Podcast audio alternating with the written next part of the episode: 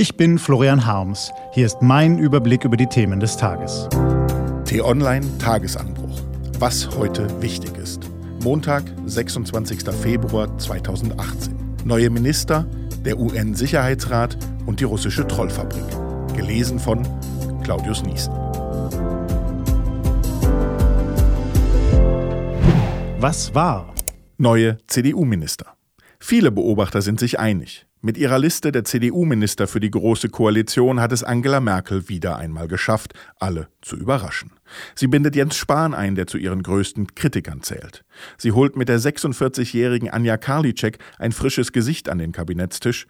Das mögen kluge Schachzüge sein. Überraschender und interessanter hätte ich es allerdings gefunden, hätte Merkel nicht nur Personen mit klassischen westdeutschen Politikerkarrieren ausgewählt, sondern auch jemand aus Ostdeutschland oder mit Migrationshintergrund. Ob auch in der CDU der eine oder andere so denkt, wird Merkel heute Vormittag erfahren, wenn in Berlin der Bundesparteitag zusammenkommt.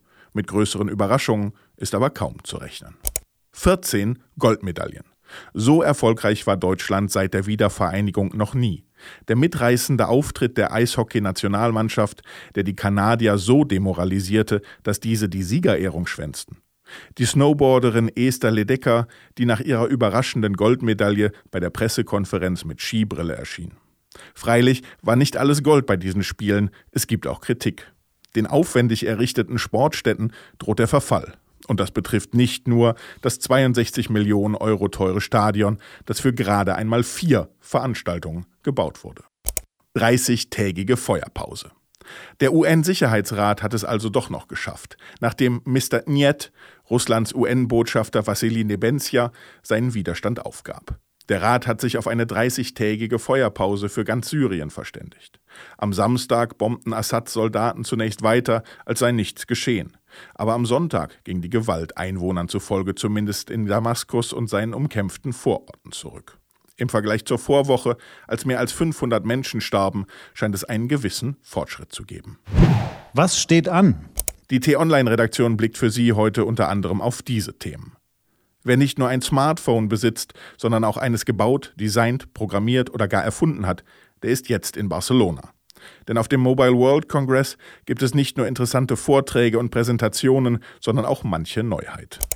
Herxheim am Berg hat ein Problem. Im Kirchenturm des rheinland-pfälzischen Ortes hängt, wie es sich gehört, eine Glocke. Auf dem Klangkörper, der in der Nazizeit gegossen wurde, prangt die Aufschrift Alles fürs Vaterland Adolf Hitler. Heute befasst sich der Gemeinderat mit einem Gutachten zu der Glocke und entscheidet vermutlich, ob diese weiterläuten soll oder abgehängt wird. Und wenn heute Abend Borussia Dortmund den FC Augsburg zerlegt bzw. erst empfängt und dann zerlegt, wird die normalerweise sehr laute Südtribüne des BVB sehr leise sein. Viele der 24.500 Plätze werden leer bleiben. So wollen die Fans gegen die Montagsspiele demonstrieren. Diese und andere Nachrichten, Analysen, Interviews und Kolumnen gibt's den ganzen Tag auf t-online.de. Was lesen? Wenn Sie möchten, unter t-online.de-tagesanbruch gibt es zwei Lesetipps für Sie.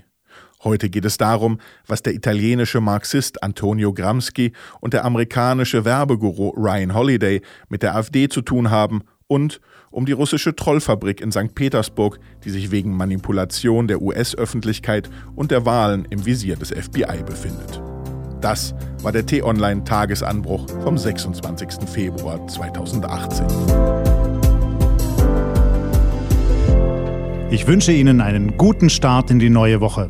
Ihr Florian Harms.